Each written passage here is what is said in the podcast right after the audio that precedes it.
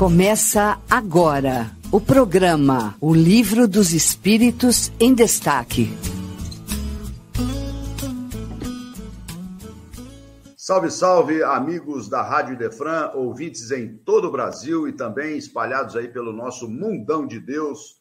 É uma alegria retomar aqui o nosso Livro dos Espíritos em Destaque, neste sábado chuvoso aqui na Cidade Franca, já estamos caminhando aí para o final do mês de janeiro de 2023 e nada melhor para sustentar a nossa caminhada do que o Evangelho, a Boa Nova, clara, com, a, com as claridades da doutrina espírita em nossas vidas. É uma alegria estar de novo com vocês e eu convido então o nosso querido amigo Eurípides Montandon para participar conosco no dia de hoje. Fernando, bom dia. Bom dia, João, você aí na técnica a todos aí vocês que nos acompanham. Vamos lá para um sábado, né, de chuva, mas de muita chuva e de estudo bacana, gente. Vamos que vamos. Maravilha, maravilha. Rosemir Folhas, bem-vindo a mais um Livro dos Espíritos em Destaque. Bom dia, Fernando. Muito obrigado. Bom dia aos ouvintes aí que já começaram a chegar. Bom dia para a gente. Eurípides Montandon, muito obrigado aí pela oportunidade. Vamos estudar junto para a gente aprender um pouquinho mais aqui da doutrina espírita, né? Maravilha, maravilha. João, muito obrigado por você estar aí na técnica, conduzindo o nosso programa, todas as atividades da Rádio Defran, nestes sábados, que são realmente uma alegria para todos nós. Lembrando aos amigos ouvintes que nós estamos aqui no livro segundo, capítulo 9 do, Evangel... do Livro dos Espíritos, tratando da intervenção dos espíritos no mundo corporal, e estamos no item possessos. Então, na última semana, nós estudamos aqui a diferença entre influências espirituais obsessivas e a possessão é, propriamente dita. E gostaríamos de lembrar aos amigos que a possessão é aquele ato em que um espírito pode tomar o corpo de uma pessoa encarnada momentaneamente e fazer uso do corpo da pessoa, expressando-se da maneira como lhe aprouver. A possessão, como nós vimos, ela tanto pode ser feita e conduzida por um espírito é, negativo, afeito ao mal, como também por um espírito de luz que pode utilizar-se do corpo da pessoa para, para trazer alguma informação, orientação é, aos que podem ouvi-lo. Então, lembrando, são duas é, é, situações diferentes, a obsessão e a possessão. Vamos avançar então neste item, iniciando com a questão 477.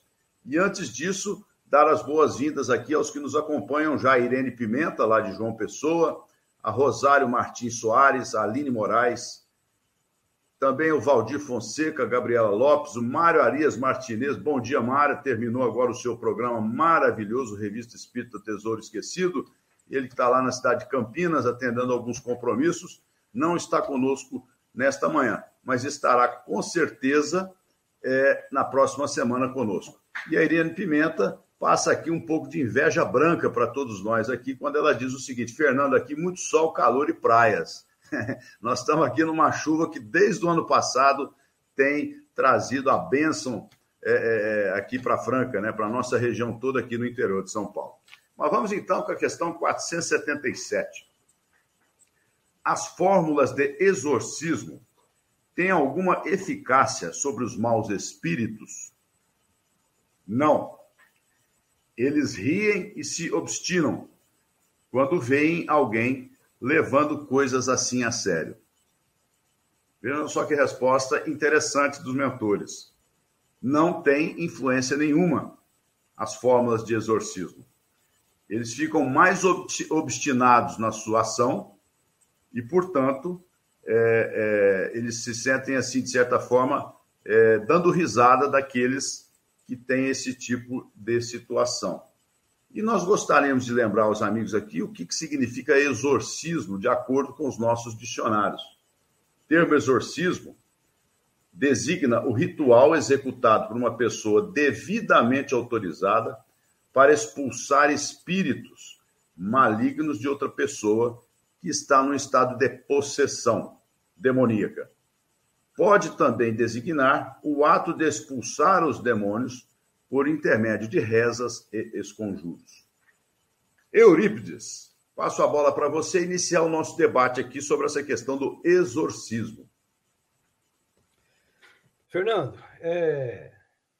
não só esse tema, mas todas as questões aqui postas, elas são muito atuais, porque essa questão da influência dos espíritos maus sobre os homens, ela é histórico, né, ao longo do tempo. Exatamente por quê? Por que, que nós temos, estamos rodeados e somos influenciados por espíritos maus que querem nos prejudicar e também nos forçar a praticarmos coisas erradas? É porque o mal ela é predominante em nosso mundo. Não só esse ato de matar, de roubar, mas também o mal dos nossos pensamentos, que nós atraímos os espíritos maus, aqueles que se afinizam conosco, com as nossas tendências, com os nossos comportamentos, né? E nessa questão posta aqui, em que há, entre parênteses, né, essa possessão, por que, que eu coloco entre parênteses? Porque nós já estudamos, e aqui já foi falado também, de que quando encarnado, dois espíritos, eles não tomam conta de um corpo só. Né? Aquele espírito que está designado e que ele foi conectado àquele corpo lá na concepção pelo perispírito, nenhum outro espírito toma conta daquele corpo. O que ocorre, como você disse bem, a obsessão é a ação de espíritos maus sobre uma pessoa. Né? Agora, como é que ela então adquire essas obsessões? Por invigilância, ou às vezes por não observar os seus pensamentos, as suas atitudes, seus comportamentos, onde semelhante atrai semelhante. Né? Agora, essa prática do exorcismo, ela não é utilizada pelo espiritismo né? A gente, eu nasci em berço espírita, então eu não posso assim dizer muito sobre essa prática, a não ser aquilo que às vezes a gente vez ou outra lê ou ouve, né? Porque o espiritismo ele há espíritos renitentes, refratários, maus, que realmente é, são muito ardilosos, né? Então, há situações em que é necessário mesmo quase que uma expulsão daquele espírito. Mas, quando há uma sessão de desobsessão dentro do espiritismo, o espiritismo exerce aí duas coisas: a caridade e a fé. Né? A caridade para com o obsidiado para que ele se livre da influência daquele mau espírito, e a caridade em orientar, em doutrinar aquele espírito obsessor, não só com a intenção de expulsá-lo, mas também de orientá-lo, de falar para ele da, da questão da, da, das lições do Evangelho de Jesus, a necessidade do perdão, da justiça divina que ninguém estamos alheios e que, se ele né, não perdoou e está obsidiando, prejudicando aquela pessoa em uma. Né, e vai criando aí uma corrente de sofrimento para muitos, ele vai sofrer as consequências por aquele ato que ele está fazendo, simplesmente, talvez porque não perdoou. Agora, em questão do exorcismo, o resultado se dá pela condição da imposição moral daquele que pratica o exorcismo. Mas não pelos amuletos, não pelos rituais, que aqui mesmo os espíritos respondem, né, que eles até riem disso. Agora, quando se alcança isso, não é por esses instrumentos, não é pelo procedimento da água, eh, essas coisas, e sim pela moral daquele que pratica o exorcismo. Né? O espírito ele se sente, como se diga, reprimido diante da, da, da moralidade daquele. Jesus, na época, é, temos vários exemplos né, disso aí, inúmeros exemplos que Jesus né, expulsava esses espíritos simplesmente com a sua presença. Né? E aqueles espíritos mais refratários, mais penitentes, ele então se impunha a sua moral e eles se afastavam. Né? Então, existem vários exemplos disso aí. E, e é isso que a gente queria comentar. Né? Não é. Não, são, nós ainda somos, ainda trazemos muitas reminiscências assim de superstições. Né? Ah, vou colocar o alho para afastar os. Vou colocar uma, uma réstia de alho aqui na porta para afastar os espíritos maus, os demônios, aquelas coisas. Ah, vou começar andar com uma, um crucifixo, tal, essas coisas. São rituais realmente que os espíritos não, não se apegam a isso, tá? E sim, resumindo, que nós reforçamos a moralidade daquele que exerce a capacidade de afastar os maus espíritos ou de doutriná-los. Vamos lá, o Rosemir está doido para falar, ô Fernando. É isso aí, Rosemir. Tô só ouvindo Vamos... aqui e aprendendo. Vamos entrar no jogo, Rosemir. Fernando, bacana, né? Acho que o Euripides foi muito preciso ali. É muito importante a gente pegar aqui, ó, ainda além de ser colocada a palavra exorcismo, foi colocada a palavra fórmula, né? Como o Euripides disse, não, é uma fórmula. Você, é... então a pessoa está ali sofrendo essa obsessão, tá, é... ela está com, vamos dizer, a possessão, né?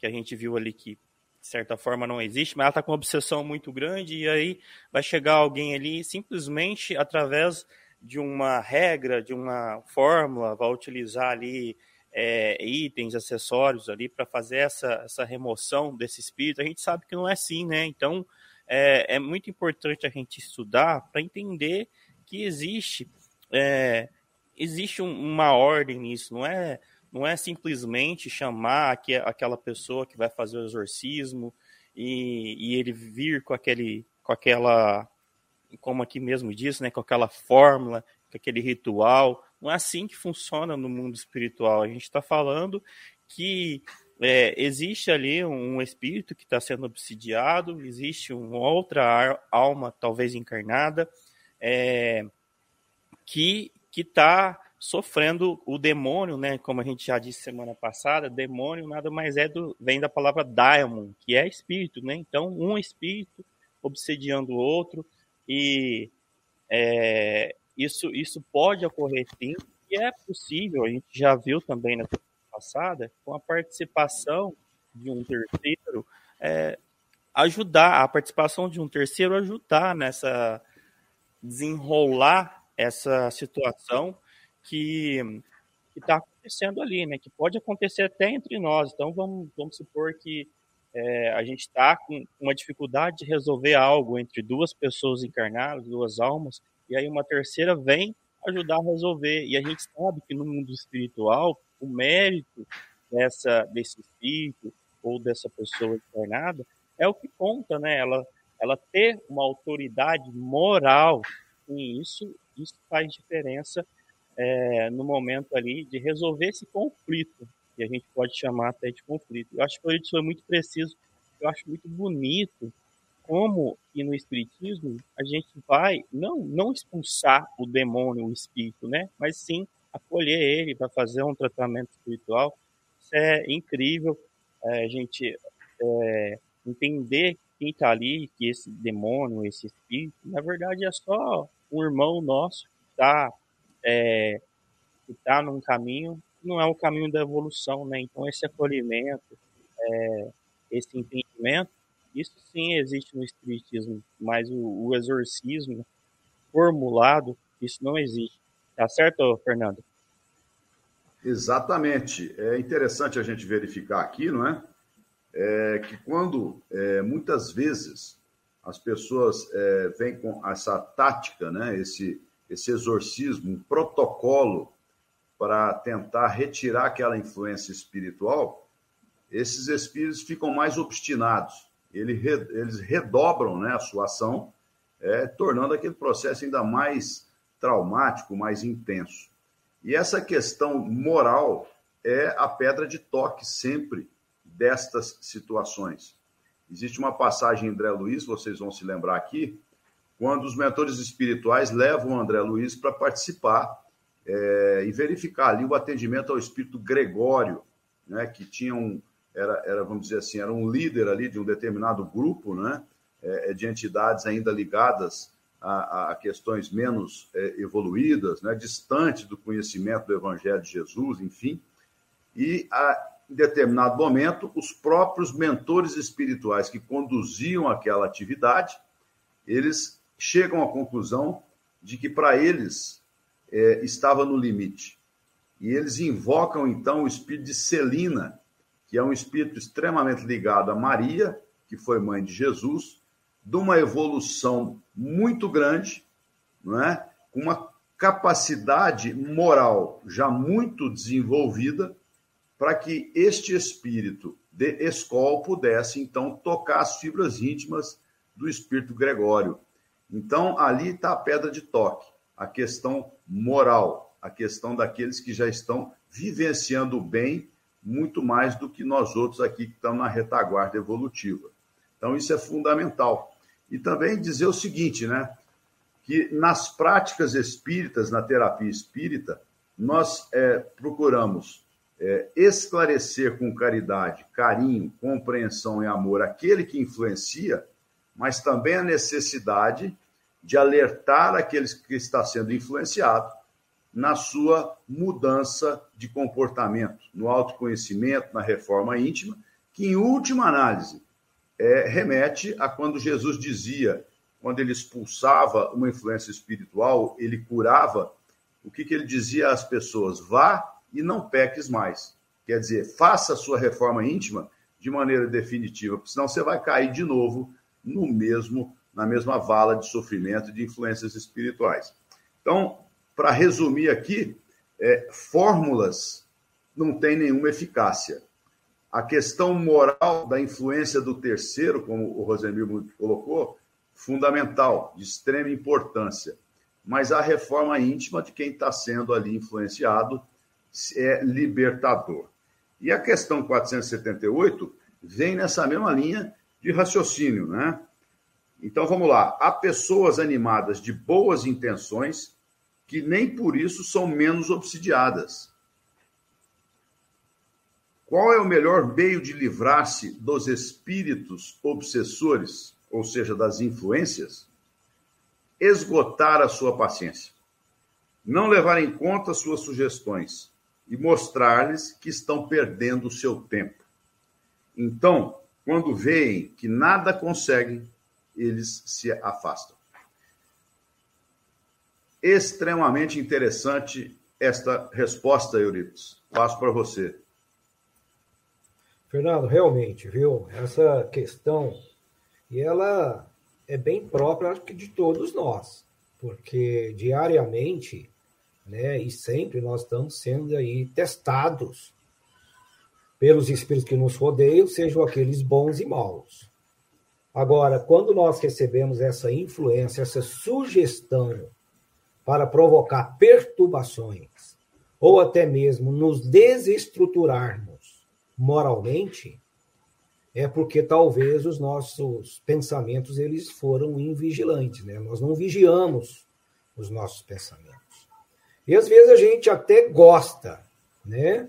A verdade é que os espíritos é, maus, obsessores, eles são muito ardilosos, porque eles, ó, eles nos conhecem muito mais do que como nós espíritos encarnados, porque alguns sabem do nosso passado, conhecem os nossos pensamentos e sabem das nossas atitudes, às vezes, quando a gente está sozinho ou quando a gente não está próximo daqueles né, entes queridos. Né?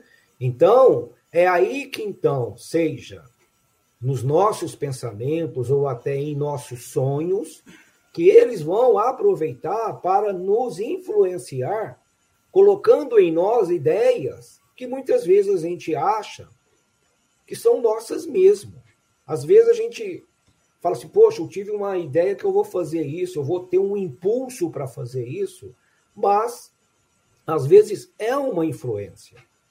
Agora, se aquilo não condiz com conosco, então a gente tem que passar a ser vigilante, a evitar, como aqui já foi dito em estudo passado, evitar o pensamento mal, né, modificar se esforçar, como o Fernando falou muito bem quando ele encerrou o comentário da questão seguinte, né? Nos provocar a reforma íntima, a transformação moral, né? Para a gente não continuarmos nessa linha aí de influências negativas de espíritos.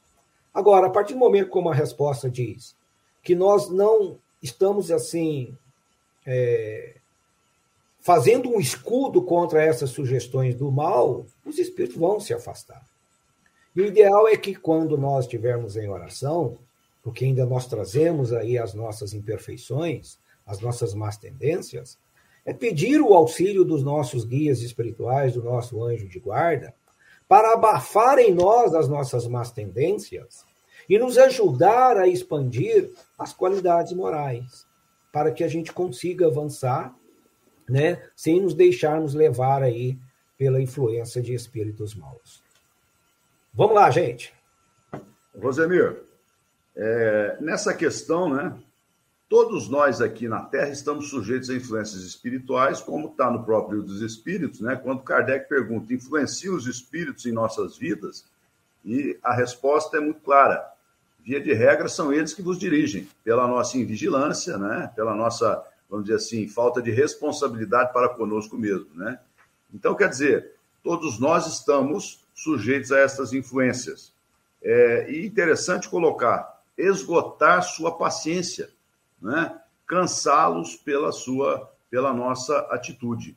Então, quer dizer, mesmo que a gente saiba que estamos sujeitos a essas influências, a nossa persistência no Evangelho, em sermos melhores hoje do que ontem, assim sucessivamente, parece ser a receita aqui do bolo. O que, que você acha? Pois é, dois, são dois pontos. Você citou dois pontos muito, muito interessantes mesmo. Por quê? Primeiro, a gente tem a ideia de que as pessoas que estão ali fazendo a caridade, que estão buscando fortemente seguir o caminho da evolução, elas não vão ser obsidiadas, né? Então, é, a pergunta é justamente em cima disso. Por que, que algumas pessoas, mesmo elas estando ali é, buscando a evolução, mesmo assim elas elas vão receber obsessão e a gente vai, não adianta, a gente vai receber essa influência espiritual é, de qualquer maneira, não é porque nós estamos aqui estudando Espiritismo, que nós estamos ali buscando uma caridade, não só física, mas uma caridade com o nosso irmão também ali. É, isso não vai remover os nossos problemas. E às vezes pode até é, acentuar, porque quando a gente está falando aqui agora de obsessão, de problemas com vindo de obsessão, é, a gente sabe, a gente tem dito aqui que o nosso pensamento ele é como um painel. Então a gente tem aqui um painel em cima da cabeça no, no campo espiritual que é o nosso pensamento. E isso pode ser que a gente tenha é, já algo ali que vá atrair um obsessor, ou pode ser que não, e ele vai chegar e vai observar ali o seu pensamento central, vai observar o, o que, que você pensa o dia inteiro e vai buscar influenciar negativamente em cima daquilo. E muitas vezes a gente já vai, né, vamos dizer assim, cair logo, né? Porque é um pensamento central, é, é algo que a gente quer muito ali na nossa vida. E, e como o Fernando disse, os obsessores, às vezes, eles sabem muito, muito mesmo da gente. A gente sempre vê, desde lá da Bíblia, lá, Jesus sendo é, tentado por, não sei se espíritos, mas é, por espíritos que que sabiam muito dele, sabiam muito do, do evangelho também, né? Então, é, existe muita inteligência do lado obsessor e a gente cai muito fácil nisso, justamente porque eles, eles já vão vir ali em cima do nosso pensamento central. E então, é, a gente fala muito de meditação também, né?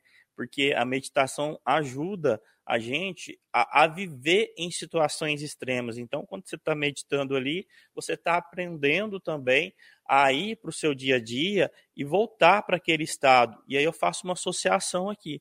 Por quê? A gente está estudando, está estudando aqui, de certa forma, é, meditando a doutrina espírita. E isso vai ter que ser sustentado em momentos muito difíceis, né, que a gente vai viver ali no nosso dia a dia. Então as situações vão vir e aí como é que a gente vai cansar quando a gente fala de obsessor, como é que a gente vai cansar? Nem tudo que acontece na nossa vida, gente, vem de obsessão, né? Mas eles eles estão a obsessão está muito presente aqui de espírito encarnado para encarnado, de alma encarnada para alma encarnada, ou de espírito para alma encarnada.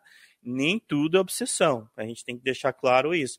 Mas como é que a gente faz para para é, livrar um pouco dessa obsessão? Aqui está uma, uma dica muito boa, né? Cansar a paciência desse obsessor.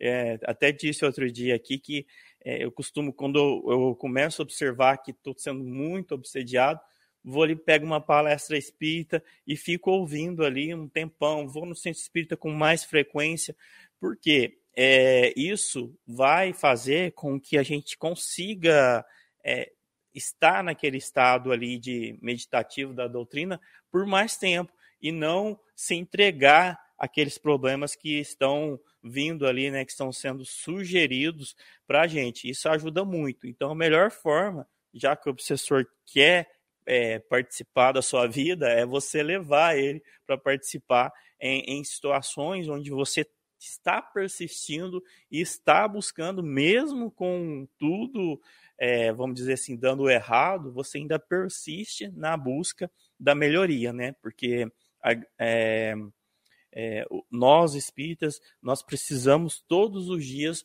buscar essa, essa melhoria aí. Então, dois pontos muito muito interessante mesmo, Fernando, que você colocou no começo, que é entender que a obsessão vai acontecer, você sendo bom ou sendo mal, ali sempre vai acontecer. Por enquanto, nesse estado que nós estamos aqui, nesse mundo, nessa encarnação, vai acontecer. E a melhor forma é a gente buscar é, persistir né, no, no nosso caminho e cansar a paciência desse espírito, que também é nosso irmão, que está no caminho, às vezes, errado, mas que também é nosso irmão, e, e quem sabe a gente indo lá estudando e mostrando para ele que a gente está persistindo no caminho, até ele mude de ideia, né, Fernando? Vamos fazer obsessão ao contrário, existe isso?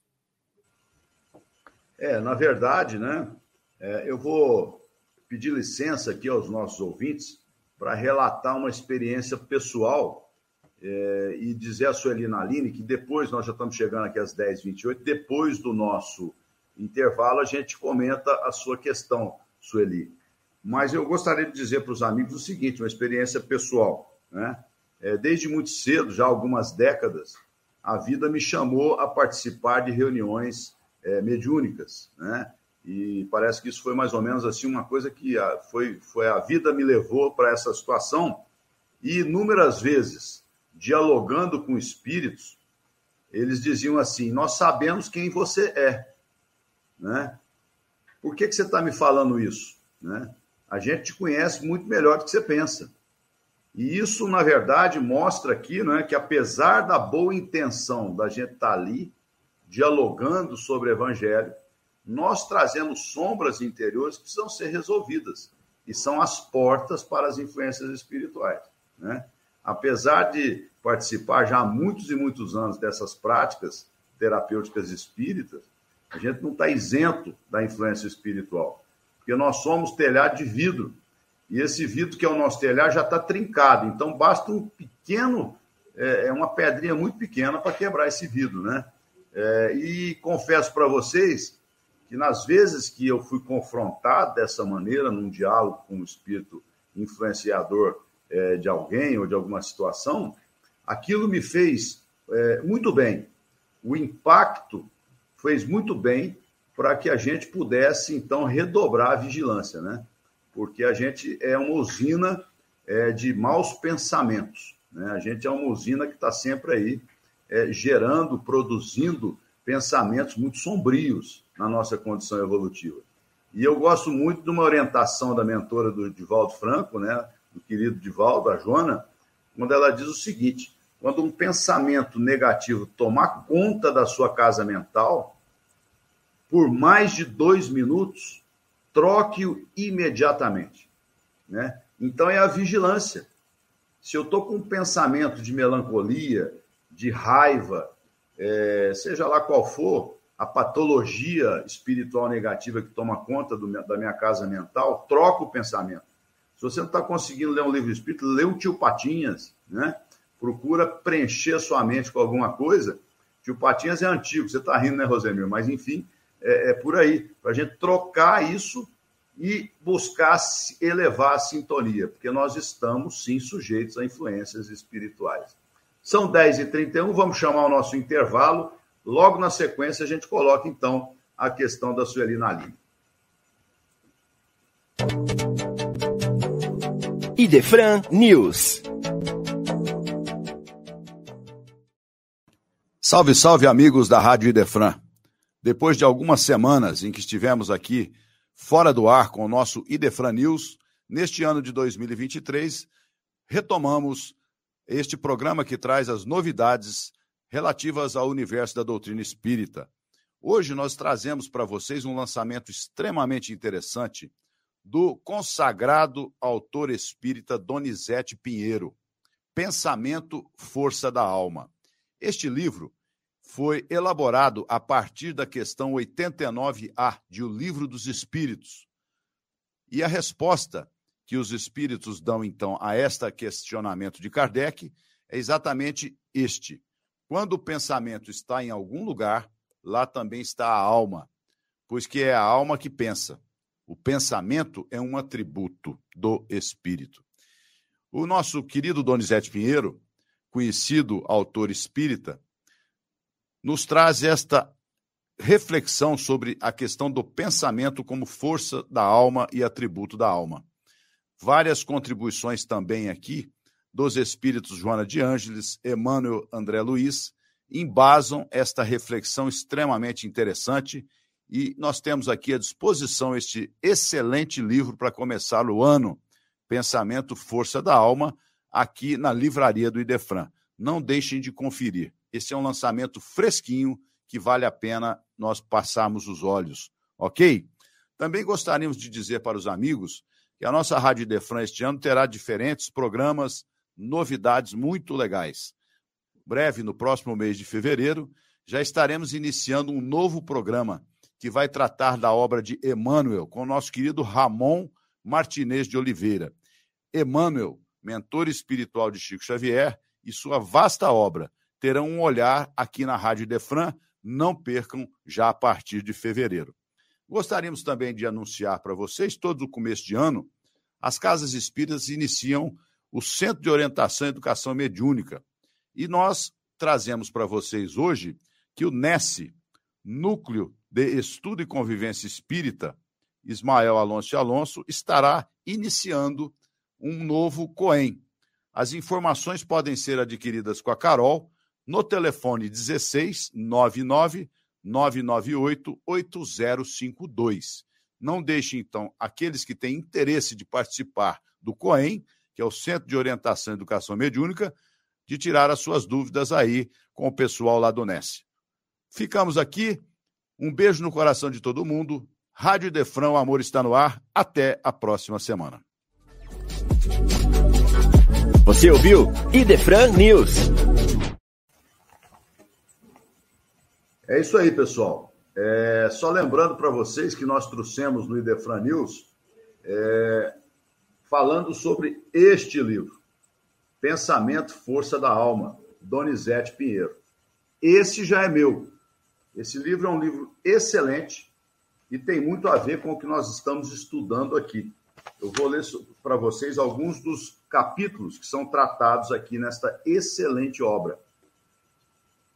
Pensamento, mecanismo do pensamento, força do pensamento, ação do pensamento no mundo espiritual, ação do pensamento sobre os corpos do espírito, pensamento e universo, pensamento e obsessão, pensamento e mediunidade, pensamento e saúde.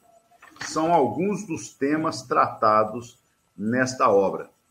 Donizete Pinheiro fez uma pesquisa profunda nas diversas citações de Joana de Ângeles, de Emmanuel, de várias obras de Chico, de Divaldo e outros, para embasar estas reflexões. Então, eu estou aqui estudando, estou é, gostando muito desse livro. Então, se vocês tiverem oportunidade e interesse, procurem adquirir esse livro, porque ele nos ajuda muito é, na questão da nossa sintonia e aprender a lidar com a nossa casa mental. Então vamos lá então com a questão da Sueli Naline, João. Você podia colocar aqui na, na tela para gente. Segundo a resposta 478, nem todos os encarnados conseguem agir sozinhos, conseguem sozinhos agir de tal maneira. Por isso, creio que o papel da reunião de prática mediúnica é muito importante. Não seria? Sueli, realmente é, é muito difícil a gente se ver livre das influências espirituais em um mundo de expiação e provas como o nosso. Deus permite essas influências para nos testar, nos provar, nos fazer mais fortes. E hoje, antes da prática mediúnica das reuniões, nós temos o código de conduta, que é o Evangelho. Então, é, em casos extremos de influências muito pesadas, as reuniões de desobsessão, a terapia espírita para as influências espirituais ajuda muito. Mas se a pessoa não mudar a sua maneira de ser, de se conduzir, realmente é, fica muito difícil uma solução definitiva para essas é, influências, para essas situações. Então, o que, que é, seria interessante nós adotarmos em nossas vidas? Principalmente, buscar a sintonia com as coisas do bem, a frequência à casa espírita, outros templos religiosos, para vigiar e orar ali de maneira objetiva. A terapia do passe é muito importante, né? E também, em últimos casos, buscar ali uh, o tratamento das reuniões mediúnicas. Porque mesmo que um espírito seja momentaneamente afastado, como às vezes ocorre, para que a pessoa tenha um tempo para refletir, para se posicionar, se ela não muda o seu íntimo, a influência vai retornar se não por aquele espírito que pode ter sido esclarecido ou por outros. Então, é muito importante a gente compreender que o primeiro passo e o passo principal para iniciar a jornada tem que ser da própria pessoa interessada na sua libertação. Não sei se eu consegui responder, é, é, mas a reunião mediúnica, a prática mediúnica é muito importante, mas fundamental é que nós façamos o nosso dever de casa. Tá certo? Você tem alguma coisa a dizer sobre a questão da Sueli, ou Eurípides?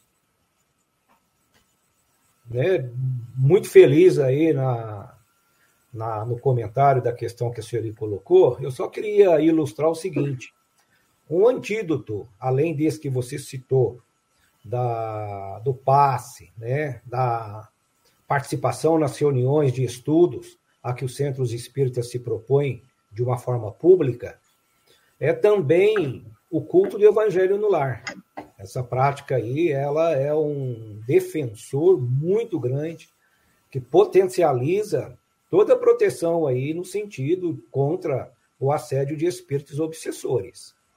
Né? Então, a, a leitura do evangelho, a prática do culto do evangelho no lar, os passes e as participações nas reuniões de estudos públicas realmente contribuem muito para conter este assédio, né? essa influência de espíritos perturbadores.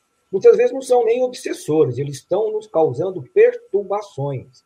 Às vezes eles estão zombando. E se nós dermos trela a ele, a obsessão, ela realmente ela pode aí se ampliar e trazer consequências muito mais sérias. Muito bem lembrado a questão do culto do evangelho no lar e também essa situação de que às vezes não são obsessores propriamente ditos ligados à pessoa, mas companhias espirituais. Porque diga-me com quem andas, que eu te direi quem és. E o contrário também é correto. Diga-me quem és, que eu te direi com quem andas. Né? Então, se eu estou num estado de melancolia profunda, como que nós vamos quem que nós vamos atrair para companhias espirituais? Pessoas, espíritos melancólicos, que vão potencializar o meu estado de alma, o meu estado de espírito. Então, por isso, a vigilância, e Jesus, é, sempre magnânimo nas suas colocações, vigiai e orai. Não vigiar o ladrão que vem de fora, mas vigiar o que está dentro da nossa casa mental. Maravilha! Você quer dizer alguma coisa, Rosemir? Perfeito, Fernando, vamos seguir aí. Então vamos lá, questão 479 tem muito a ver com esse assunto também, né? A prece é um meio eficaz de curar a obsessão? A prece é um poderoso socorro para tudo. Mas entendei bem que não basta murmurar algumas palavras para obter o que se deseja. Deus ajuda os que agem e não os que se limitam a pedir. É preciso, portanto, que aquele obsidiado faça sua parte para destruir em si mesmo a causa que atrai os maus espíritos. Rosemir, tudo a ver com o que nós estamos falando da reforma íntima. Tudo a ver. Tudo a ver, Fernando, porque é, está muito em cima da, da nossa vontade, né? Da, da nossa vontade e da nossa ação. Não adianta, a gente sabe que a prece ela é muito importante em, praticamente em tudo, todos os setores da nossa vida, mas só ficar, como diz bem aqui a resposta, murmurando palavras, não vai fazer com que a nossa vida, a nossa vida mude, né? Nós precisamos realmente é, não só estudar, por exemplo, aqui o Espiritismo, mas buscar colocar isso em prática. Então, é, é, a prece ela é muito eficaz para tudo, é, também para a obsessão, né? Para fazer essa obsessão, porque é, é, vai, vai atuar sim, mas quando a gente está fazendo a prece, nós precisamos entender que o, o primeiro a, a a ter que absorver essa prece, né? A ter que colocar eh, esses pedidos que às vezes a gente faz em ação, somos nós, nós que vamos ter que ir ali mudar o nosso dia a dia, mudar o comportamento, porque sempre aqui a espiritualidade está falando que está em cima da nossa vontade, do nosso pensamento. Então, fazer, dirigir esse pensamento, dirigir essas ações do dia a dia, sempre vai ser essencial, não só ficar pedindo, pedindo, porque é, nós, é, Deus vai sim ouvir essas preces, mas nós temos o nosso livre arbítrio. Não adianta a gente pedir alguma coisa ou fazer uma prece no sentido e aí depois simplesmente virar as costas e ir para um outro caminho, né? Isso não vai não vai transformar a nossa vida. Então, com certeza, é, tanto ajuda externa ali para obsessão, um terceiro, ir num, num centro espírita, é, participar assim da, da reunião mediúnica para ajudar os outros e, e, e, também buscar colocar na prática aqui o que a gente está entendendo aqui, o evangelho né, que Jesus trouxe para a gente, é isso que vai fazer a grande diferença.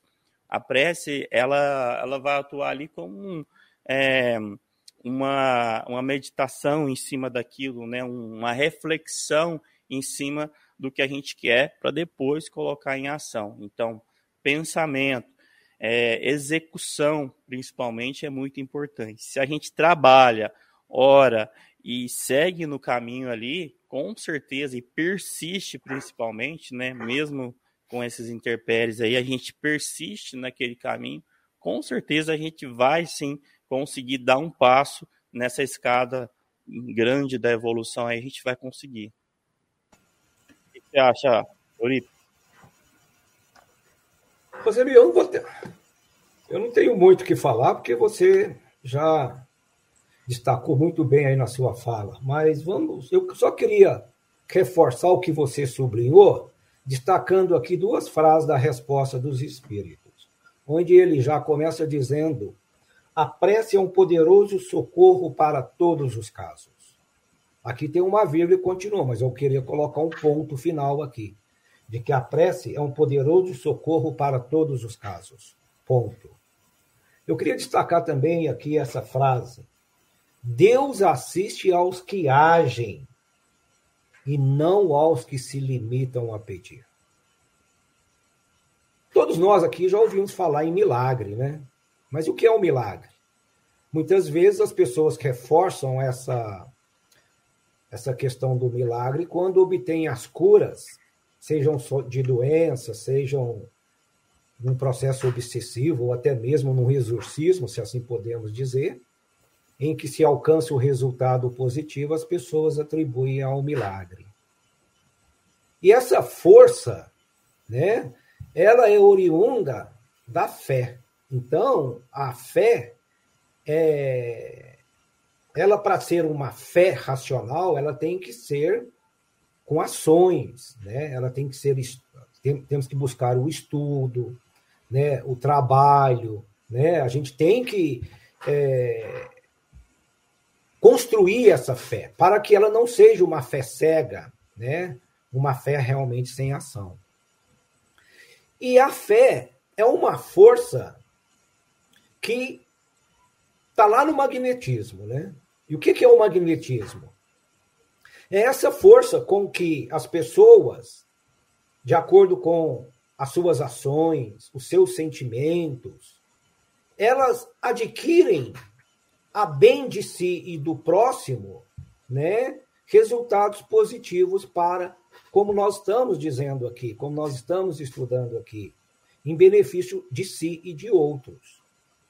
Que se fala então em milagres que também essas forças elas são aquelas produzidas pelos médiums curadores, médiums passistas, e até mesmo por aquelas outras pessoas alheias ao espiritismo que têm essa autoridade moral para produzir realmente esses milagres, essas curas, né?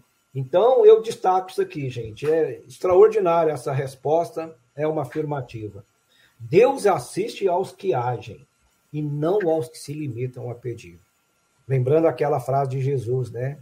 Nem todos que dizem Senhor, Senhor entrarão no reino de Deus, mas os que fazem a vontade de Deus. Fernando, volto para ti, meu caro. É exatamente isso, né? Deus ajuda a quem cedo madruga. E nós estamos aqui nessa, nessa questão chegando a algumas conclusões extremamente é, importantes, não é? A prece é um poderoso socorro, mas a prece tem que ser sentida, tem que ser sincera. Né? É uma prece que sai do nosso coração, se a gente puder dizer assim poeticamente. Aquela prece que terceiriza a responsabilidade e exige a solução das nossas dificuldades, ela tem pouca, é, digamos assim, efetividade.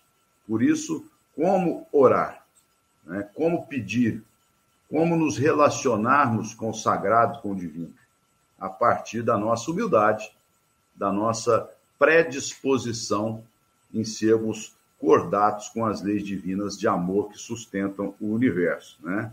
E também essa questão do, do agir no bem. Essa é a melhor profilaxia que nós temos para tudo em nossas vidas, né? Se a gente tiver essa determinação, essa coragem de, apesar de nós estarmos sendo proativos na vivência do bem, amando a Deus sobre todas as coisas e ao próximo como nós nos amamos, nós vamos estar cada vez mais próximos é, do exemplo maior do Cristo. Amar ao próximo como nós nos amamos. Então, quer dizer, nos amarmos, verificar as nossas dificuldades, as nossas sombras, aquilo que nós ainda temos de negativo em nós, não jogar isso para debaixo do tapete, enfrentar sempre é, com o coração é, amoroso estas situações que nos são próprias, né? E a Aline Moraes faz um comentário aqui, né? É, você pode colocar o comentário, João? Nós somos responsáveis por tudo que acontece com a gente. As influências só vão até onde nós permitimos, seja para o bem, seja para o mal. Exatamente isso, né? Nós somos os construtores do nosso destino e, portanto, nós nos afinizamos com as influências é, a partir da nossa é, sintonia, e tanto para o bem quanto para o mal. O ideal é que a gente cada vez mais suba um andar acima do outro na nossa caminhada evolutiva.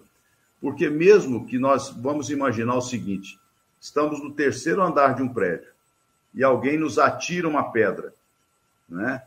Essa pedra, se nós estivéssemos no primeiro andar, poderia nos atingir.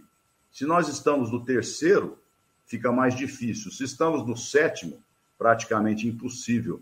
Então, se nós olharmos a evolução do espírito como andares, né, nós vamos ver que quanto mais próximos das leis divinas, menos nós vamos estar afeitos às influências espirituais negativas, que seriam essas é, hipotéticas pedradas, né? É exatamente isso mesmo, Aline. Somos responsáveis pela nossa maior ou menor felicidade. Então vamos adiantar aqui 480, são 10h51, questão 480, para a gente tentar fechar esse item é, antes de terminar o nosso programa aqui, rapidamente.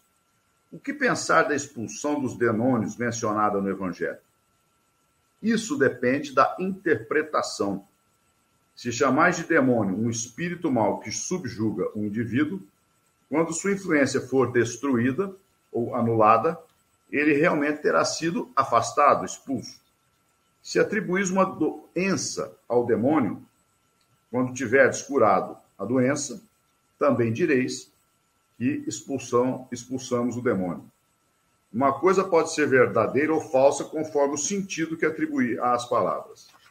As maiores verdades podem parecer absurdas quando se vê apenas a forma e quando se toma a alegoria pela realidade.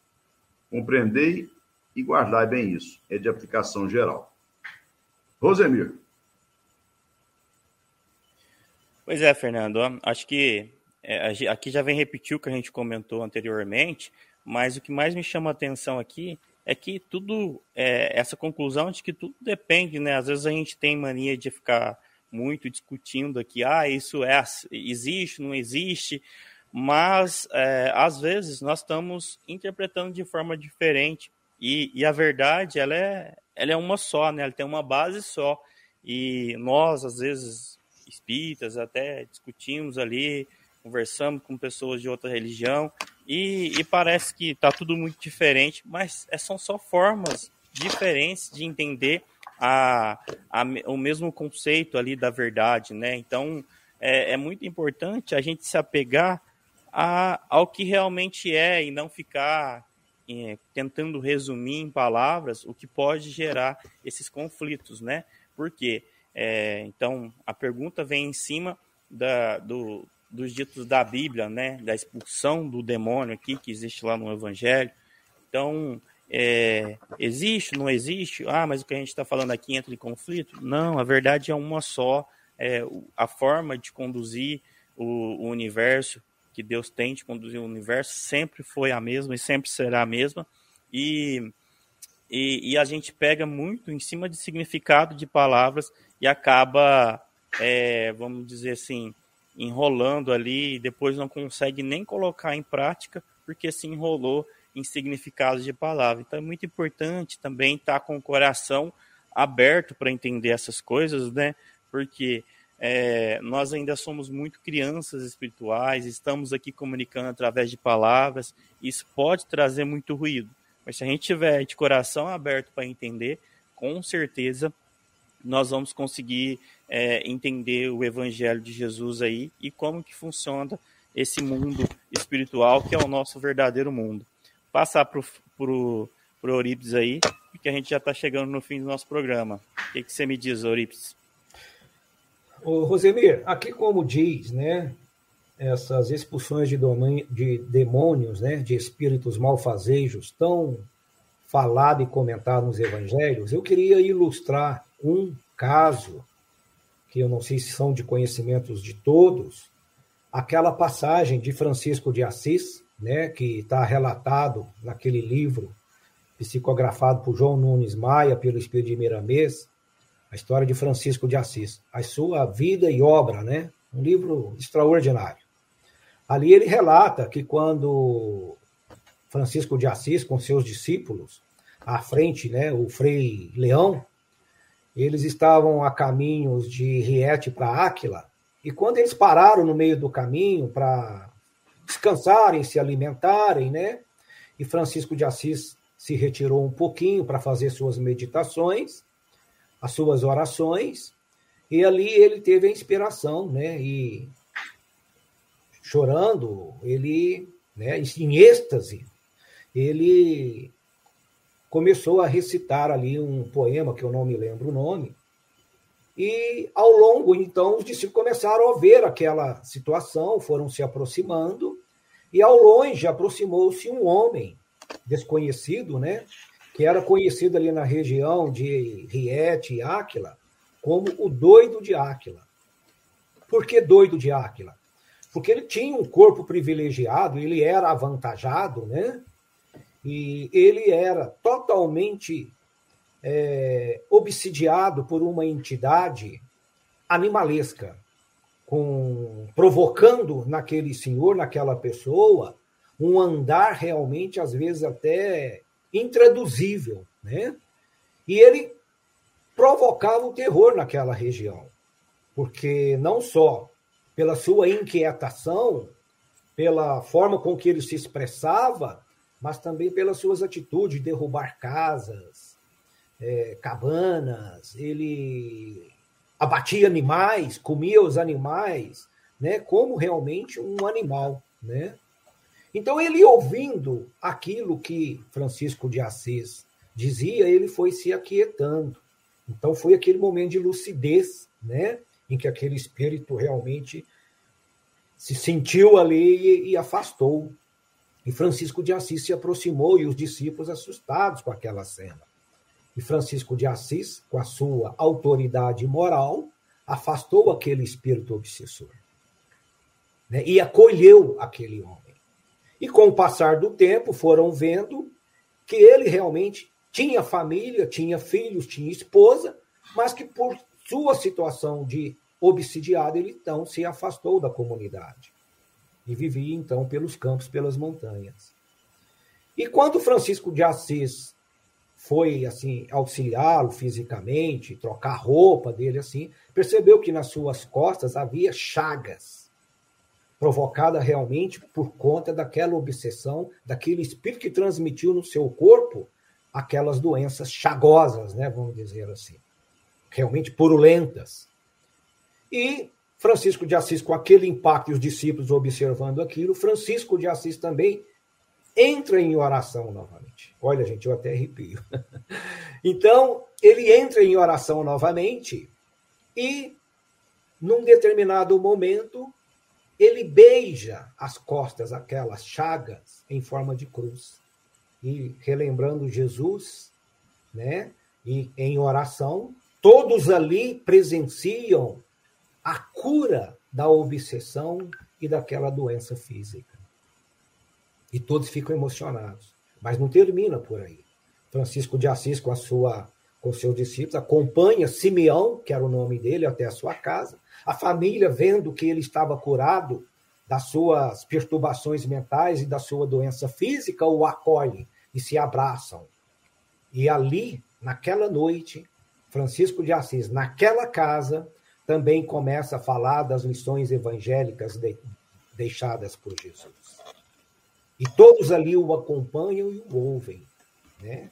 Então, ali no livro, nesse livro de ditado pelo Espírito de Miramês, disse que quando então Francisco de Assis estava indo embora, ele deixa os pergaminhos evangélicos para que aquela família continuasse realmente integrado ao, a, a seguir o Cristo, né?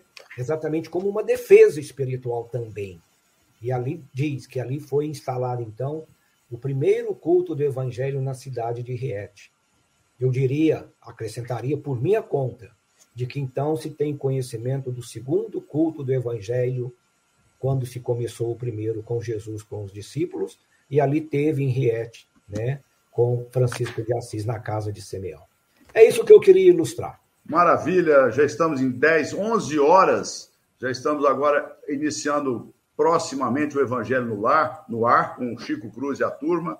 Eu gostaria só de deixar para os nossos ouvintes que amanhã no Sementeira Cristã, às 9 horas, nós vamos tratar da parábola fariseu e publicano.